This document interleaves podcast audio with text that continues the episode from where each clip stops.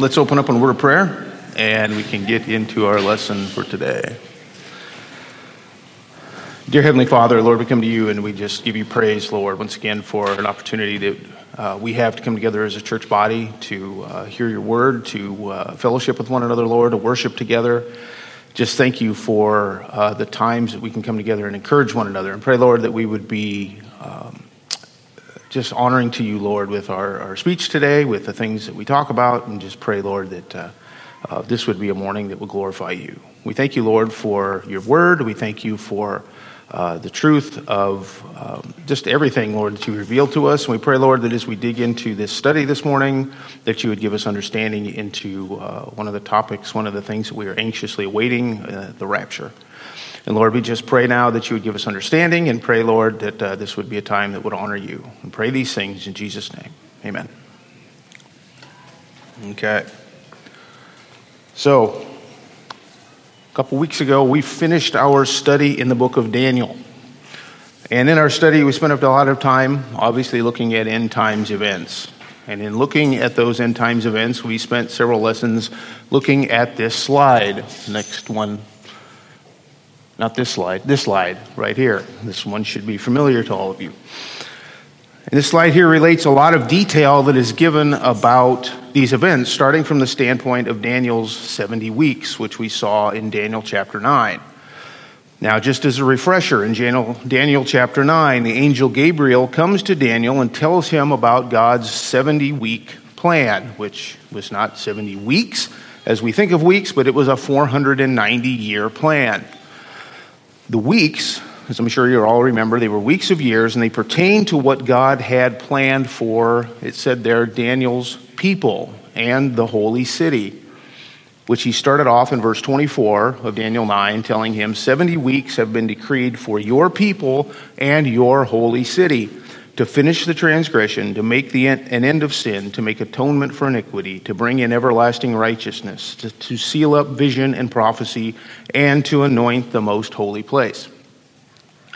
And we hold to a literal interpretation of what Gabriel tells him in that passage, which I believe anyone studying God's Word ought to do.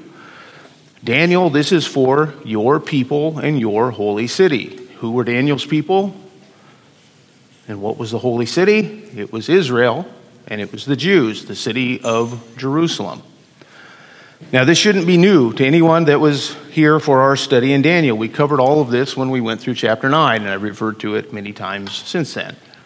So, the 70 weeks that we see listed here uh, were weeks that God had planned out in his dealings with the nation of Israel and his plans to restore them back to the blessings that he had promised them long ago. Now, one of the things that we really didn't spend much time with and we do see it indicated here. It's not listed out, but you see the little hook, the little fish hook there. Um, was that hook there, and we also see the brownish gap that represents the church age. We didn't spend a lot of time talking about the church age either. This gap in time is the church age, a period that comes after the Messiah is cut off at the end of the first 69 weeks of those 70 weeks. So, seven weeks and 62 weeks um, which Gabriel mentioned in verse 26 of Daniel 9, and finishes prior to the final 70th week, which we commonly refer to as Daniel's 70th week. So that's what the picture indicates. It's during that 70th week that all kinds of fun happen. And when I say fun, I am being extremely facetious because that period will not be fun at all for anyone that lives through that period. Antichrist comes, Israel is put through the worst wringer they have ever experienced. The judgments or the wrath of God will be poured out upon the world in that 70th week. And at the end of that time, we will have the return of Christ to earth, and he will establish his kingdom upon the earth in the thousand years indicated over there. Again, if you've been here for our study, none of this should be new. But the question comes up, and some of you have actually asked me this question what about the rapture of the church? Are we going to deal with the rapture of the church in our study of these events? Well, in our study of Daniel, we didn't. We didn't talk about the rapture. Why didn't we talk about the rapture? Well, the simple reason is, and I'll get into more detail of this as we go through this today, but the reason is that the church is not in view in the events of Daniel. If you look at verse 26 of Daniel chapter 9, what it says there, and you can turn there if you want to, but I'll just read it. It says, then, the 62, then after the 62 weeks, the Messiah will be cut off and have nothing, and the people of the prince who is to come will destroy the city and the sanctuary. And its end will come with a flood. Even to the end, there will be war. Desolations are determined. And he will make a firm covenant with the many for one week. But in the middle of the week, he will put a stop to sacrifice and grain offering. Um, so, right there, and I didn't finish verse 27, but right there, between verses 26 and 27, what do we have? We have a gap between those two weeks, between those, yeah, those two weeks of time, the 69th and the 70th week. We have events that ended shortly after Christ's death and destruction of the temple in 70 AD.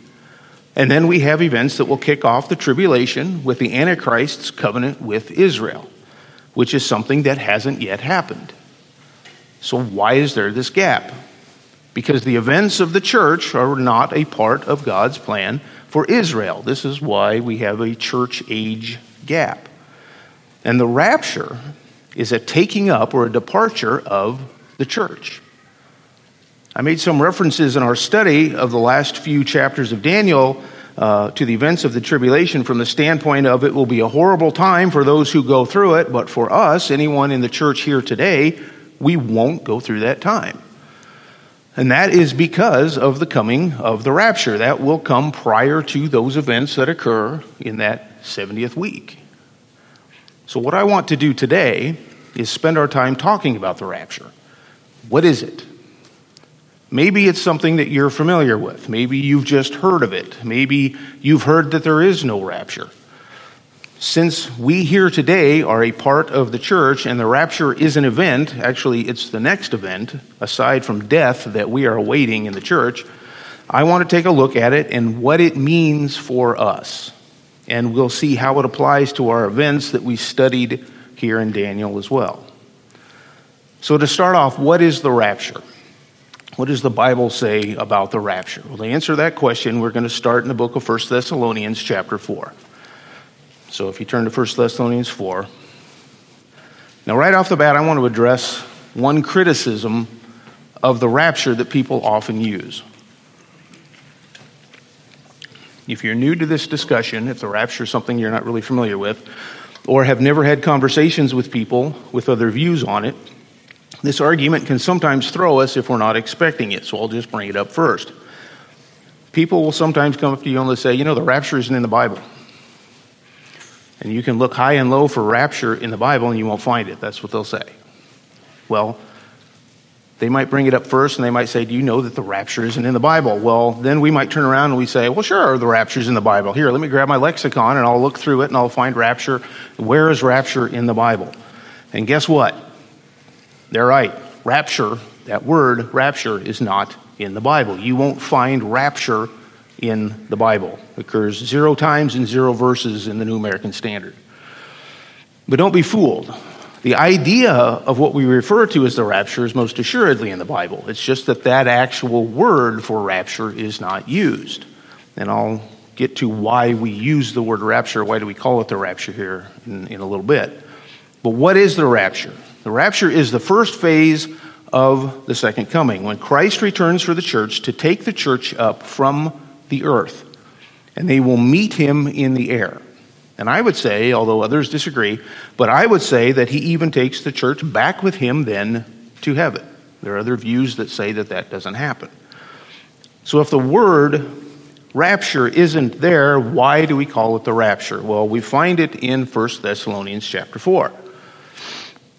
Now, the book of 1 Thessalonians is Paul writing to the Thessalonians in response to report that he has gotten back from Timothy.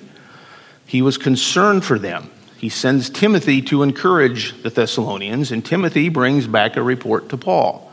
And Paul writes this letter, at least partially, in response to what Timothy tells him in his report, including responding to some questions that they had. And some of that response back to them is what we find in the section starting in verse 13 of 1 Thessalonians chapter 4. So look down at verse 13. But we do not want you to be uninformed, brethren, about those who are asleep, so that you will not grieve as do the rest who have no hope. So here, Paul is answering a question about those who have died, those who are asleep. There is a, a, term for believers who have died when he talks about those who are asleep. The body is asleep because the spirit of the person is no longer in it. It's a really a beautiful picture and reminder of what death truly is for the believer. And that's what Paul's point is here. And that's what he says next in verse 14, where he says, For if we believe that Jesus died and rose again, even so God will bring with him those who have fallen asleep in Jesus. And so we don't grieve for believers who have died like unbelievers do. Because we know that believers will rise again, be in glory for all eternity with the Lord. That is the hope that we have as believers. We will rise again, even if we die. So he's talking about them, uh, talking about the dead. Now, why is he talking about the dead? Well, at the very beginning of verse 13, he said he didn't want them to be uninformed. And there's something um, that they were confused about, something they had questions about that Paul is writing to explain to them. And we find that starting in verse 15. He says, For this we say to you by the word of the Lord, that we who are alive and remain until the coming of the Lord will not precede those who have fallen asleep. So, what's this? Well, it's a promise. He says it's by the word of the Lord. That when the Lord returns, those who are alive won't go before those who have died. Paul has evidently taught them about the coming of the Lord. He didn't do it earlier in this letter, so he must have done it when he was with them, when he established the church back in uh, Thessalonica, back in Acts chapter 17. So they understood that the Lord was returning, but what had evidently happened between then and the time that Paul wrote this? So Paul's with them in Acts 17. He talks to them, he tells them that the Lord is going to return, but then something happens. Time has gone by, and some members of the church had evidently died since that time. So here they're waiting for the Lord to return, and all of a sudden, Joe dies, Mary dies, some members of the church died. And their question is, what about them? We were waiting for the Lord to return, he hasn't returned, now people have died.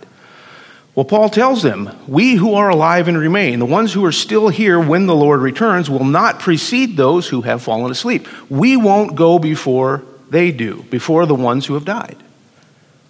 So he's giving them comfort here, trying to encourage them and let them know that those that died aren't going to miss out on what happens when the Lord returns. So, with me? Everybody with me?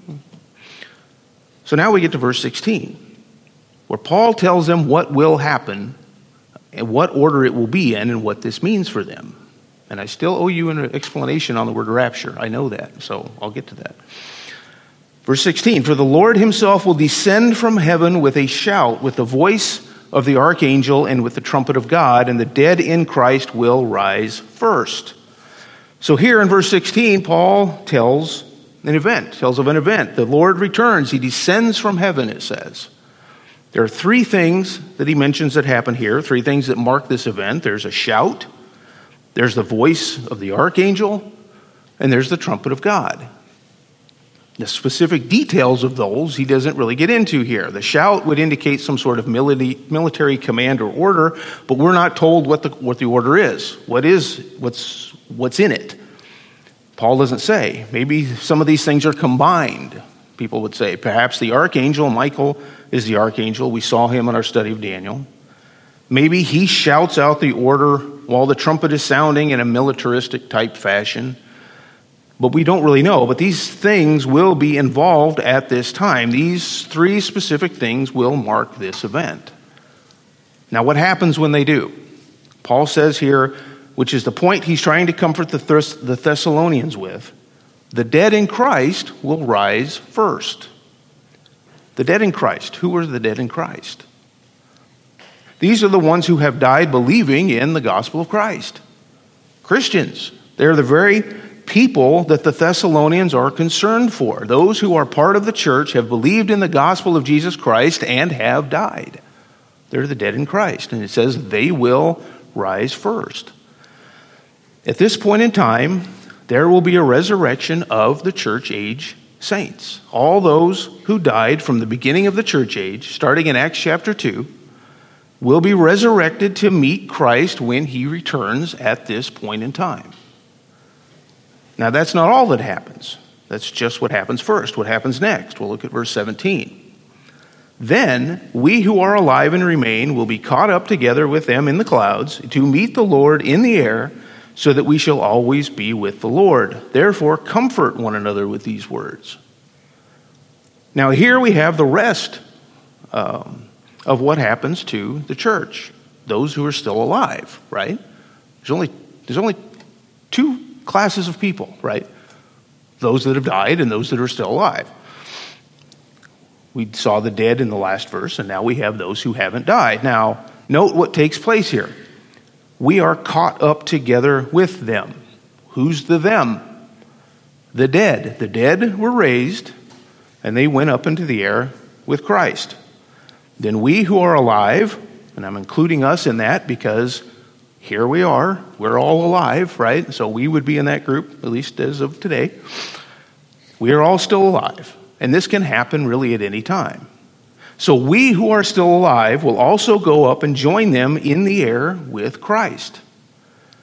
And you note in this verse that this all happens in the air, right? Christ has not returned to the earth. At this point, he is still in the clouds. He is in the air. We will meet him in the air. That's what Paul says here. Now, we are caught up with them. And you note that phrase, caught up. That is our word that is the rapture. Really, nothing more, nothing less than just a word. The Greek word is the word harpazo. It's not an English word, it was written in Greek, right? The Bible was originally written in Greek. This is what I was saying before that people bring up. Rapture, that word, isn't in the Bible. Well, the specific English word isn't in the Bible, no. But being caught up or being snatched away is in the Bible. Harpazo is in the Bible. We just read it right here. So, why do we call it the rapture? Where does that word come from? Well, it's from the Latin word translated from harpazo, raptura. And when the Bible was originally translated from Greek into Latin, that was the word used. Now, I don't mean to get into a linguistic lesson with you here, but since there is so much controversy surrounding that one word, it's really best that we at least touch on it because people do bring this up. Harpazo is a word that means to seize or to carry off or to snatch away. Most English translations translate it as caught up, which is probably what we see here in everyone's translation. The idea being that people are taken from down here, where we are, and we're brought up there, right? Because in the context of the verse there, we will be here and we will be caught up and we will be with Christ in the air. So we're here, then we'll be there. Um, so they're caught up, they're snatched away, they're raptured. If you want to use different words for it, use different words for it. But that's what rapture is. So when someone says that rapture isn't in the, isn't in the Bible, just smile, and nod, and agree with them, then explain to them that we will be caught up to the clouds together with the dead in Christ when the Lord returns. Personally, I think that uh, using that argument to say rapture isn't in the Bible is somewhat silly, right? We, I, could make, I could make the case that the word faith isn't in the Bible. What do you mean? Well, I could get out my Greek New Testament and I could show you all the words in the Greek New Testament, the language the Bible was originally written in, and I say, see, you do not find the word, the English word faith, anywhere in these pages. And people would say, well, that's silly because it's translated to the word faith, right? You translate that Greek word to faith. Well, yes, that is a silly argument. Just like harpazo being translated as raptura, being translated then as caught up is kind of a silly argument as well. So just so you know, the word harpazo is used in other places in the New Testament. We won't take the time to look at them, but in Acts 8:39, Philip is raptured, if you want to use that word. He is? Yes, he is. In Acts 8, Philip witnesses to and baptizes the Ethiopian eunuch. In verse 39 of that chapter says, When they came up out of the water, the Spirit of the Lord snatched Philip away, and the eunuch no longer saw him, but he went on his way rejoicing snatched away. Harpazo is the same word used. Philip was there. He was coming up out of the water, then Philip was gone. He was someplace else. The next verse tells us that he was in Azotus. So, from the context, it's apparent that it was an instantaneous thing. That in an instant, he finds himself in another place. He's here in the water, and then all of a sudden, he's someplace else, which I believe is what the believers will experience at the rapture. When the Lord returns and we are caught up to him in the clouds, then we will instantly be there with him. I, you know, we get all kinds of ideas in our heads about the rapture. Are we just going to be start floating up in the air, or how we're we going to do? I don't think that's what it's going to be. I believe it's an instantaneous thing. Sitting at home one minute, being at work one minute, hear the shout, the voice, and the trumpet, then in an instant, we'll be with the Lord. You can also jot down 2 Corinthians 12, 2 and 4, as well as Revelation 12, 5 for other instances where the word harpazo uh, same word we call rapture, are used. Those passages aren't talking about the same event, they're just used to indicate someone again being snatched away. So that is what the word rapture is. The rapture of, is that time when Christ has descended from heaven. There's a shout, there's the voice of the archangel, and the trumpet sounds, and the dead rise first. Then those who are alive are snatched away from here and end up with him in the clouds. That is the event. Now, there is more that will occur at that particular point in time that Paul doesn't touch on here. Because his point here is simply to reassure the Thessalonians of the order of events. He's trying to reassure the Thessalonians that, they won't, that the dead won't be left behind. But for more of it, turn with me over to 1 Corinthians chapter 15. In 1 Corinthians 15, Paul gives a few more details about what will happen. And while you're turning there, let me just say that we are going to get into a discussion of the timing of the rapture. If you're familiar with the rapture, you know that the timing plays a crucial role in the discussions around the event itself. So don't worry, we're going to get there. I just want to make sure that we know what it is first and what are the details surrounding it. Because what it is plays a crucial role in knowing when it will occur. So in 1 Corinthians 15, towards the end of the chapter, look down with me at verse 51. Verse 50 talks about us being changed because we won't spend eternity with God in bodies of flesh and blood. So in verse 51, we see this. He says, Behold, I tell you a mystery. We will not all sleep but we will all be changed. In a moment, in the twinkling of an eye, at the last trumpet, for the trumpet will sound, and the dead will be raised imperishable, and we will be changed. So here is a little more detail of what happens when we're caught up, when we're snatched away. Not everyone will die, but those who are left will be changed. And you know what he says in verse 52? We have the same order of events here. He talks about in the same order without the same details of the event itself. But keep in mind, Paul's purpose here is talking about resurrection. His encouragement to the Corinthians is almost the complete opposite of what he was trying to encourage or comfort the Thessalonians with. The Thessalonians were worried about the dead. What happens to the dead? Here, Paul is trying to reassure those who are still alive about what will happen to them if they don't die first. This entire 15th chapter of 1 Corinthians has been talking about the resurrection from the dead. So, what if we are still alive when the resurrection happens? What if we are still alive when Christ returns? The trumpet sounds, and I'd say that's the same trumpet that you see in 1 Thessalonians 4:17. The last sound that occurs there, remember there's the, vo- the shout, the voice, and then the trumpet. And then instantaneously, in the twinkling of an eye, the words that he used here, the dead are raised. That's the first ones, first ones again. Then we will be changed.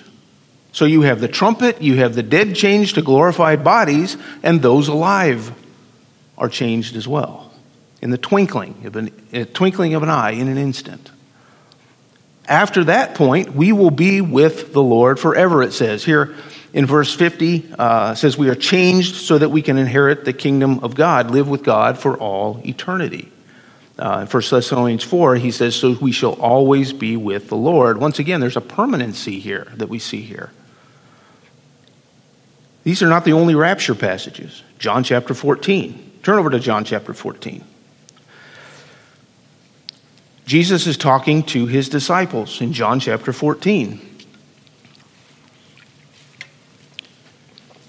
And in the first verses, starting in verse 1, he says, Do not let your heart be troubled. Believe in God, believe also in me. In my Father's house are many dwelling places. If it were not so, I would have told you, for I go to prepare a place for you.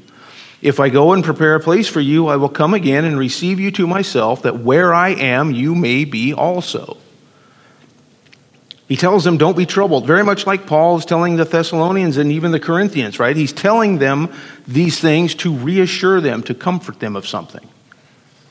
He's preparing a place in his Father's house. This is up in heaven, right? I, I'm going to prepare a place for you. This is not here on earth, this is up in heaven. He's preparing this place.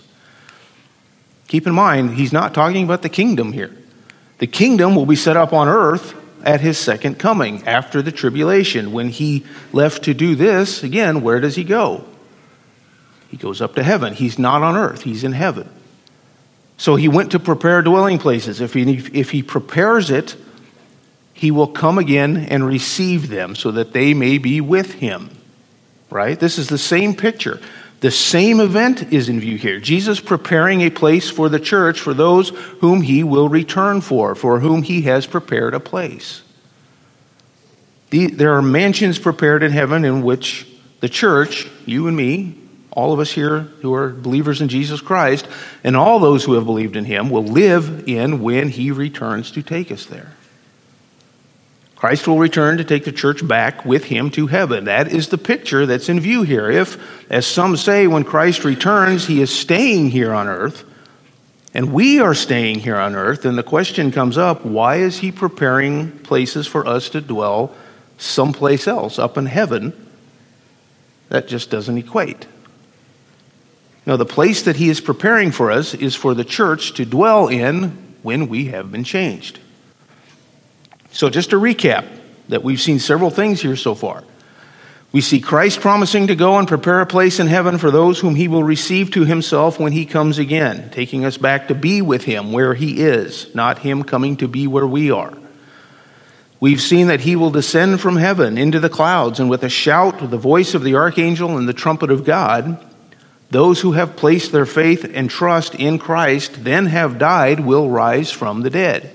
Then those who have believed in Christ, who are still alive, will be snatched away, and we will be all there with him in the air.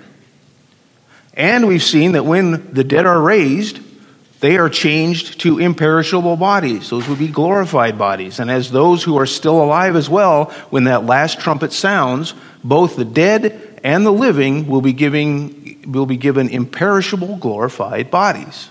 That's what we saw in 1 Corinthians 15. So just, to, just to clarify, sorry. Just uh-huh. clarify, so this is not where we go when we die pre-rapture. This is pre-rapture, right? Yeah. So this, so this is all in the church today, pre-rapture. So from rapture to what's that? From rapture to coming back down. This is where we go in John 14. Yes. Okay. Yes. Yeah. And then so coming back for us at the rapture takes us back to the places that he's that he's prepared. Yeah. Now, one more place to look. Turn with me over to first to Philippians 3. In the third chapter of Philippians, Paul is talking about living for Christ, pressing on in our sanctification, forgetting about the things that are in this world, right? I, I think of that as having a horizontal view of things, the things that we see around us, forgetting about looking at these things, instead being focused on the things that lie ahead, having a more vertical or God focused view. So look down at what he says in verse 20 of Philippians 3 he's kind of concluding this, wrapping this up. He says, For our citizenship is in heaven, from which also we eagerly wait for a Savior, the Lord Jesus Christ, who will transform the body of our humble state into conformity with the body of his glory by the exertion of the power that he has even to subject all things to himself. So, what does Paul say here? He says that we are citizens of heaven. That's where our citizenship lies. That is where our focus should be. That's kind of the point he's trying to get across. But note what he says about being citizens of heaven. We are eagerly waiting for what? Our Savior, the Lord Jesus Christ, who will transform our bodies, the humble state of our flesh, into conformity with the body of his glory. That is, his glorified body. By his power, he will change us. So, Paul is telling the Philippians here that that is what we are eagerly waiting for. This is the same thing that he was talking to the Corinthians about, 1 Corinthians 15, which is the same event that we see in 1 Thessalonians chapter 4 the time when he will return in the clouds, snatch us away from here, and transform our physical bodies into glorified bodies, which will be then be taken where? Back to where he has prepared a place for us to dwell. Okay, so these are all the things that are going to happen when the Lord returns for the church. The next event that we are waiting for in the timeline of events that God has laid out for us in His Word. That, as the church, is what we're waiting for, what we're anticipating. Now that we know what it is, what we can expect to happen when it happens, we need to talk about when will it happen. Now, when I say that, I'm not going to give you a date, so nobody think that I'm going to give you a date of when it's going to happen. But what I mean by that is, when will it occur in relation to other events that we know are going to take place in the future? As you may or may not know, there are three main views on the timing of when the rapture occurs. And the reason I went into so much detail on the events that take place around the rapture are in anticipation of discussing uh, these views. Now, I'm not hiding anything. If you look at the diagram again, and to um, uh, and the timing of the rapture that I've been talking about here, and to which I refer to several times in our Daniel study, I say that the rapture will take place there before the 70th week of Daniel, prior to the beginning of the seven year tribulation. I believe that. I'm not hiding that. And as a, as a church, we hold to that here, Providence Bible as well. We call this the pre tribulational or just pre trib rapture view. It takes place prior to the seven year tribulation, hence the name pre trib, right? Pre before. So, with this view, Christ returns twice. I put twice in quote, or returns in quotes. The first time he returns, he doesn't fully return, but he comes back for the church. So there's the little fish hook that we have there. He comes back for the church.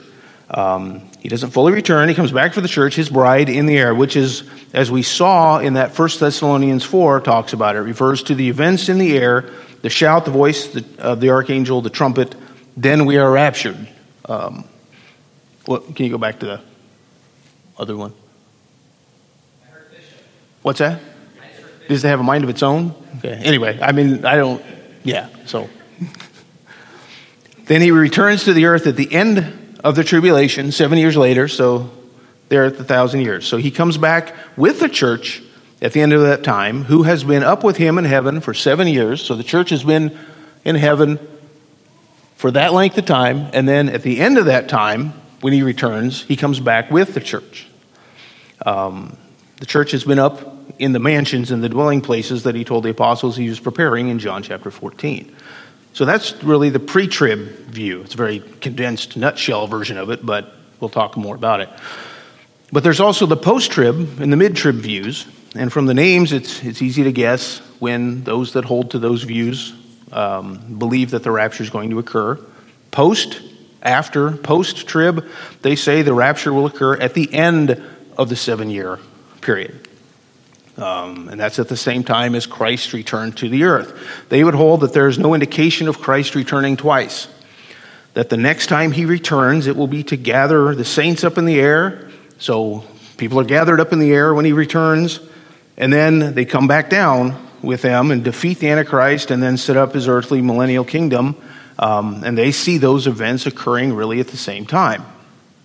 The mid trib view uh, bases its view off of the midpoint of the tribulation. And if you remember our Daniel study, we talked about the midpoint a lot. Um, there's a lot of significance around that three and a half year point of the tribulation, the midpoint when Antichrist will break his covenant with Israel and he will turn on them, and then things will get really, really bad here on earth. So there is kind of a turning point there. Um, it's the start of that period that Jesus talks about in Matthew 24, where he says that if the days weren't limited to only three and a half years, and we saw in Daniel 12 that he made an oath by the Father that they would not be for any longer than that. But if they were any longer, then no one on earth would be left alive. That's how bad this time period is going to be. So the mid trib view holds that the church will be raptured just prior to that happening. The church is taken up before the Great Tribulation, the entire uh, seven years being the tribulation, the last three and a half, the Great Tribulation. Um, let me just point something out here. Some today say that they don't believe in the rapture at all. Um, and personally, I think there's a little bit of word wrangling that goes on around that. Um, and I'm sure that there are some people who don't believe that there is a rapture at all, just as there are some who say that Christ isn't going to return. There are some people that would say that there won't be a coming kingdom. But in what we would consider evangelical camps, uh, who do believe in the return of Christ and who do believe in a future kingdom, to say that there is no rapture, um, I, I, think that's a little bit of word wrangling. Um, to say that you don't believe in the rapture means that you don't believe that believers will be taken from down here on earth to meet Christ in the clouds. That part is literally what the rapture is. That's what we looked at in 1 Thessalonians uh, 4. So if you don't believe that, then there's a big problem with what Paul is saying in 1 Thessalonians 4:17. It literally says those who are alive will be caught up and meet him in the air. Now, I call it word wrangling a bit because those that say that, I don't really think that they don't believe what Paul says in 1 Thessalonians 4:17. They are really expressing their views on what comes after that meeting.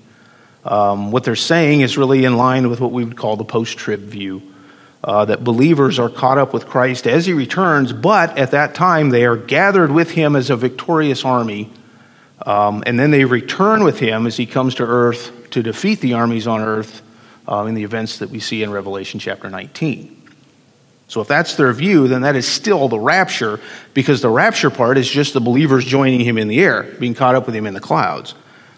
Whether then we go up to heaven or come back down to earth is really irrelevant because those things take place really after the rapture. So don't be confused by word wrangling from what I've seen. Um, those that hold that view really are talking about a post trib view. At least that's what it seems in my estimation. Now, all those views can't be right. Pre trib, mid trib, post trib. How do we know which is the right one? Well, pre and post are the predominant ones. Mid is kind of the, if I can call it the redheaded stepchild. It's not as common and it kind of confuses some things.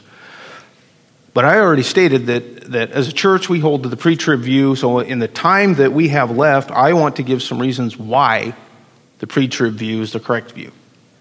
And I'm not shy in saying that. I hold to that view because I believe it's the correct view of Scripture. So I'm going to call it the correct view. Um, so I've got five reasons why I believe it's correct, and we'll go. We'll try to get through all these in the time that we've got left. Uh, just so you know, these five are not um, exhaustive or inexhaustive. They're not complete, right? John Walvoord posted years and years ago 50 reasons why uh, the pre trib view is the correct view. I'm not going to give you 50 reasons. I'll give you five. We'll try to get through five. We've got 20 minutes left. I'll try to give you five reasons why the pre trib view um, is the correct view. Uh, but I'll cover with you the list that I have. So the first reason goes right along with what we've been studying in Daniel. The 70th week of Daniel is not for the church, it's for Israel. That final week is for Israel, it's not for the church. At the heart of the entire pre trib, post trib argument, as well as many of the kingdom discussions and a lot of the end times things, is whether or not there is a distinction between Israel and the church. By and large, those who don't see the Lord coming for the church prior to the tribulation don't see a distinction between Israel and the church, or they see the church replacing Israel. Now, I won't say that's 100% the case, but generally that's where that view comes from. As we looked, in our Daniel study, specifically when we were in chapter 9, we saw 70 weeks of Daniel were for whom? Israel and Jerusalem. As we talked about earlier, the first 69 weeks have come and gone, ending with the Messiah being cut off. And we are now waiting for that time when the 70th week will be here. In between, during this cutoff time, we have the church age. The plan for Israel and Jerusalem has been put on hold during that church age time. The Messiah being cut off, his crucifixion, wasn't in the 70th week, it was after the 69th week. Now, he has come, he died, he rose again, and he has ascended into heaven. The church wasn't revealed to Daniel. It wasn't revealed in the Old Testament. It was a mystery that was revealed after the program with Israel was put on hold. Then, when the tribulation begins, what signifies that? Antichrist making a covenant with whom? With Israel, with Daniel's people. The program and the plan will start back up again at that point in time for that final week when Israel is once again back in God's focus, like he was prior to Acts chapter 2 when the church was established. This period of time, when God's attention is on the church and not on Israel, we find that in passages like Romans chapter 11, and we've turned to Romans 11 a few times, and we've spent time going there and seeing how Paul talks about how Israel has not been rejected. Branches have been grafted in, salvation has come to the Gentiles in order to make Israel jealous. That is all until the fullness of the Gentiles has come in, and God will once again turn his attention back to Israel, back to his chosen nation what will happen when the fullness of the Gentiles comes in. That's what we're talking about here. The end of that time period. When the fullness of the Gentiles come in, when God turns his attention back to Israel, the time for the church will be complete. The church will be raptured. The church will be taken up out of the picture. Then the plan with Israel will resume. So that's really reason number one. The tribulation isn't for the church. And really, that goes along with reason number two. And we, it's kind of a, visual depiction of this. Reason number two is that there's an absence of the church in chapters 6 through 18 of the book of Revelation. The book of Revelation covers the events of the 70th week of Daniel. And most of those events are in those chapters, 6 through 18. In the first three chapters, the church is referred to 19 times. And then it's mentioned again once in chapter 22, in the very last chapter. In chapters 4 and 5, the church is found in heaven. They are represented by the 24 elders in heaven. And those elders are mentioned in chapters 7, 11, and 14 as well, but they are still in heaven when they're mentioned. Around the throne of God, they are not on earth. But then, from, from chapter 6 through 18, with all of the events that are occurring on earth, there is no mention of the church in that time frame. Why? Because the church is not on earth at that point in time. Israel is on earth. Those who are being saved at that time are not part of the church, they will be a part of Israel. In the tribulation, it will primarily be Jews being saved. Now, that's not to say that Gentiles can't or won't be saved, but the focus of that time period is on Israel, like it was in the Old Testament. Israel was primarily God's focus, his plan was on Israel. There were Gentiles saved during that time, but it was primarily Israel. So, why isn't the church mentioned in those chapters? Because the church will be gone. Where? They will be up in heaven with Christ. It will be during this time that the Bema Seat judgment will take place. That will happen during that period. The church will become the bride of Christ, returning with him at the end of the tribulation when the wedding feast will take place. And that's found in Revelation 19. Turn with me over to Revelation chapter 4, where we see what takes place after the letters to the seven churches in the first three chapters in Revelation.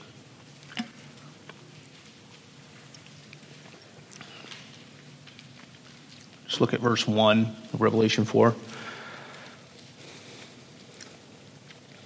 John says, After these things I looked, and behold, a door standing open in heaven, and the first voice which I, was heard, which I had heard, like the sound of a trumpet speaking with me, said, Come up here, and I will show you what must take place after these things.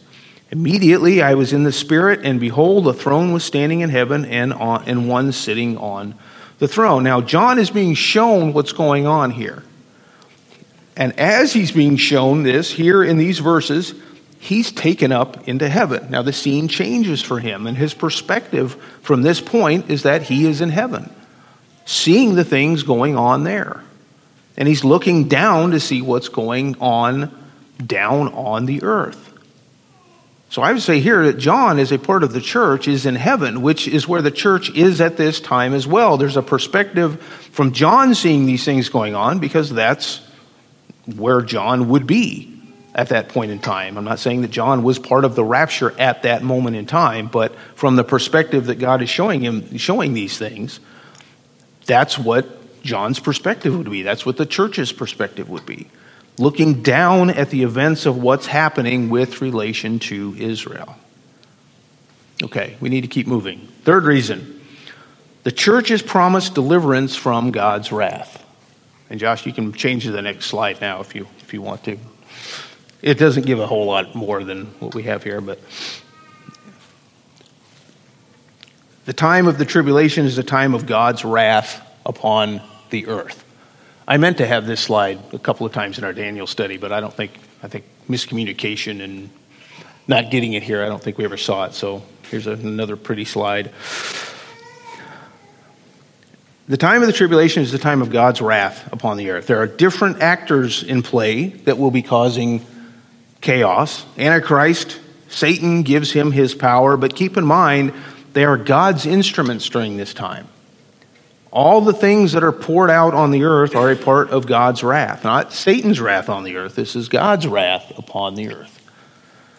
In the book of Revelation, starting in chapter 6, we have the beginning of these judgments happening. You have the seals, you have the trumpets. After the three and a half years, you have the, uh, the bowls going on. Um, they are all gradually get worse and worse and worse, and the situation gets more and more extreme and dire upon the earth. In chapter 3 of Revelation, if you're still in Revelation, look over in chapter 3. As Jesus is giving instructions to the churches, he tells the church at Philadelphia in, in verse 10 because you have kept the word of my perseverance, I will also keep you from the hour of testing, that hour which is about to come upon the whole world to test those who dwell on the earth. What he's talking to the church at Philadelphia about here, this is not a localized testing for just the church at Philadelphia. But it's a testing, he says, that is about to come upon the whole world to test those who dwell on the earth. Several times in the book of Revelation, the same phrase is used over and over again for those who dwell on the earth, and it's used to talk about just that. This is everyone on the earth he's talking about here. So, this verse isn't talking about a trial that's about to come upon just this church at Philadelphia, or even trials that come upon the church in general.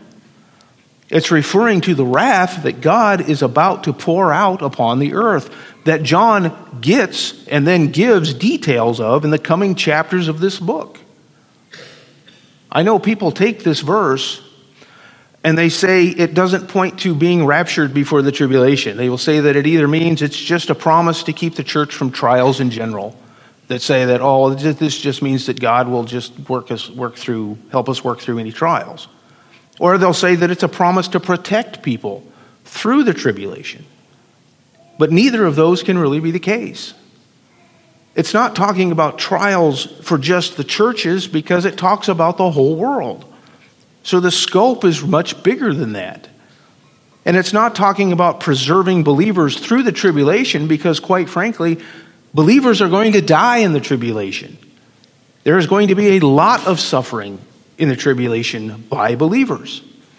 Revelation 20, verse 4, tells us that those who were beheaded because of their testimony of Jesus during the tribulation will be resurrected. So, if believers are dying in the tribulation, then just how are they being kept from that hour if this means that they're being preserved through it? The answer is that that's not what this means. It means that the church will not be there. Those who are saved during the tribulation those who are martyred during the tribulation, um, not all of them, but many of them, uh, because they, they did not believe prior to the rapture. they missed the rapture and they will already be living through this time. So, anyone that's a believer during the tribulation became a believer after the church was raptured. You look at passages in the Old Testament on the day of the Lord, which the tribulation is definitely a part of, and it's clear that it's a time of judgment for the world. Isaiah 13 11 says, Thus I will punish the world for its evil and the wicked for their iniquity, and I will also put an end to the arrogance of the proud and abase the haughtiness of the ruthless. It's, it's a judgment for the world. Keep in mind, when this time starts, right after the rapture, after the rapture occurs, at this point in time, there is not a single believer on earth. There will not be a single person, day one after the rapture, there is no one who believes in Jesus Christ on the face of the earth. Then God pours out judgments. These judgments start, and God is going to start pouring out his wrath. Will people be saved? Absolutely, they will. God will preserve the gospel. People will believe. Revelation 7 talks about the 144,000, 12,000 from every tribe of Israel that will be preserved, as well as the multitude that is saved during the tribulation. But these will be people who were unsaved at the beginning of the tribulation and are saved during it. When the tribulation begins, it is poured out upon an unbelieving world, and by God's sovereign grace, the events of that time will drive people to Him in salvation. It's not a time for the church, which is why Jesus tells the church in Revelation 3:10 that the church will be kept from that time, will be kept out of that time. When we will be gone before that time comes. We won't take the time to look there, uh, but you can also jot down 1 Thessalonians 5 9, right after the passage we looked at earlier with the rapture. The beginning of chapter 5, Paul talks about the day of the Lord coming like a thief in the night. It will come upon people suddenly, it will be a surprise. But in verse 9, he reassures them. He reassures the Thessalonian church that we are not destined for wrath. In the context there, he's talking about the wrath that comes with the day of the Lord. Because what's he just been reminding them of in that passage? The rapture. We will be caught up with Christ in the clouds, taken back to heaven. Okay, moving along to another one. We might just get to one more. Uh, there has to be a gap between the rapture and the second coming of Christ. There has to be. Why? Because in the millennial kingdom, don't have it up there, but the millennial kingdom is off to the side after these events, right? But in the millennial kingdom, people will die. People will rebel, although it won't be anything like it is today, but it will happen. Death and rebellion will be rare. Anyone that dies will be seen as accursed. Any open acts of sin will be dealt with immediately as Jesus rules from the throne with a rod of iron. But at the end of the millennium, we see in Revelation 20 that Satan is bound for a thousand years. Then he will be released at the end of that time there will be an uprising. He will deceive the nations, gather people together for war, and they will be consumed with fire from heaven. That's all seen in Revelation 27 through 10. Now, if Christ returns at the end of the tribulation, and the church goes through the tribulation, if we go with a post trib view, and the rapture occurs just as he comes back, and all believers at that time are caught up with him. So, every one of us, everyone in the church, everyone that believes during the tribulation, all come up with him, are caught up with him at that time. The dead are raised with him, and we are all changed, and we are all given glorified bodies. Then, after that, we all walk into the kingdom together, everyone in a glorified body. Then the question is who are these people gathered from the nations that will rebel at the end of the millennium? Keep in mind, in our glorified bodies, we will neither marry nor are given in marriage. Jesus tells the disciples that in Matthew 22, Mark 12, Luke 20. There are no families being created by people in glorified, resurrected, glorified, changed bodies. So if everyone coming out of the tribulation has either been resurrected or changed while still alive, who are these people in the millennial kingdom who rebel against God? Or who die before the age of 100 and are considered cursed. You see, there have to be people that go through the tribulation, that when they stand before Jesus at the sheep and goats judgment, they are found to be the sheep and are allowed to go into the kingdom still in their non changed, non glorified bodies. And what will those people do in the kingdom? They'll have children. It's their children who will be the ones who will still need to accept Jesus as Lord, or as in the case of the ones that we're talking about, won't accept him as Lord, and will end up rebelling at the end of that 1,000 years.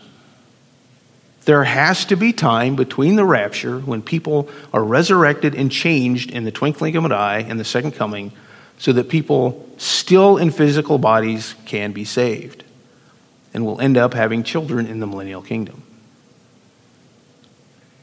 And the fifth reason, if we can get to the fifth one. So there has to be that gap in time. The fifth one, the imminent return of the Lord.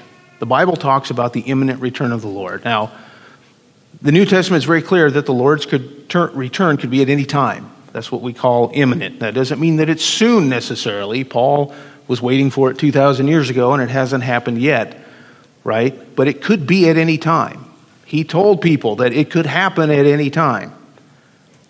It could be today, it could be in an hour, it could be tomorrow. We don't know, but it could be at any time. We looked at this verse earlier, Philippians uh, 3:20, where Paul says, "For our citizenship is in heaven, from which also we eagerly wait for a savior, the Lord Jesus Christ." What are we doing? How do we live?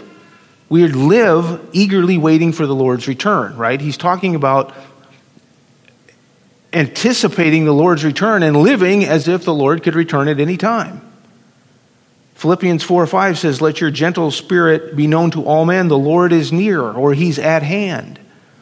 These words are meant to convey to us a way in which we are to live. We are to live as if the Lord could be here at any time, because he could be here at any time. He is near, he is at hand. Now, if he's not really coming until the end of the tribulation, a clearly defined seven year period of time that has definite markers for the beginning and the midpoint, then that makes the imminent part of his return, the at hand part, makes it a little further away.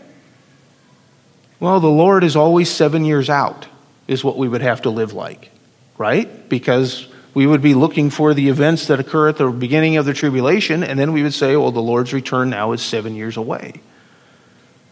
Because that's what would have to be. So even, even, even if you go with the mid-trib view, you would have to say it's at least three and a half years out because there's going to be definite, the, the covenant with Israel is going to be a definite sign at the beginning of that time. Look over with me in 1 Thessalonians chapter 1. Um, we'll turn to just one more verse here. We'll need to wrap this up quickly. Remember, the Thessalonians were enduring much tribulation. Not the tribulation, but trials from those around them. He mentions that in verse 6 of 1 Thessalonians chapter 1. But then he says that the church at Thessalonica has been an example to others, those in Macedonia and Achaia and in other places. Look at what he says down in verse 9. He says, For they themselves report about us what kind of a reception we had with you, and how you turned to God from idols to serve a living and true God, and to wait for his Son from heaven, whom he raised from the dead, that is Jesus, who rescues us from the wrath to come. And you see what they are known for. They are known as those who are waiting for his Son, who are waiting for the return of Christ. But note, he also says that Jesus rescues us from the wrath to come. Now, many take that to mean just salvation. But as believers, we have that already. They aren't waiting for that. The idea here, as well as what we see here in the context of the epistle, is that the Thessalonians were asking questions about the Lord's return. They're asking questions about the time of the tribulation. And remember, that's why he tells them about the rapture in chapter 4. They're concerned that maybe the dead will miss his return for the church. So they're not waiting for the Jesus to return at his second coming after the man of lawlessness, after the seven year tribulation. They're waiting for him to return to rescue them from that time, to remove them from that time when they would have to endure the tribulation. Because they understood from Paul's previous teaching to them that they would not have to go through that. There are other passages that show this. Titus 2 11 through 13 talks about living righteous lives as we're looking for the blessed hope and appearing of our Savior. 1 John 3 2, when he appears, we will be like him. That's talking about us being changed when he appears at that same time. So, those are the points. We're out of time, we're over time. So, those are the points that I want to cover with you over this. Um, I know there might still be some questions. It's a fairly extensive topic, and I tried to cover as much of it as I could. Um, I know there may be some other questions that people have. But I believe overall that when you take the word literally and you have a proper perspective on the differentiation of God's plan for Israel and the church, you're really left with only the pre trib view of the rapture being consistent with all the points that are laid out in Scripture for it. Keep in mind, there isn't any one passage that covers it all. Um, therefore, there isn't any one passage that you can hang your hat on and say, see, this is the verse, this is the one. Um, it would have been nice if the Lord had given that to Paul or to John or any of the other apostles, sure. Uh, but he didn't. It didn't work out that way. The revelation of rapture was revealed at different times in different pieces, but I believe if you take a step back and look at it as we have, because we do have it all, all that God wanted us to have, the pre trib rapture makes the most sense. Let's close in word prayer. Dear Heavenly Father, we come to you. We thank you, Lord, for this opportunity to study your word and pray, Lord, that you would just help to give us understanding into it. We pray, Lord, that you would be with us now as we go from here, go into the next hour. We pray for Josh as he brings us the word, and we just pray, Lord, that uh, the rest of our morning would honor and glorify you. Pray these things in Jesus' name. Amen.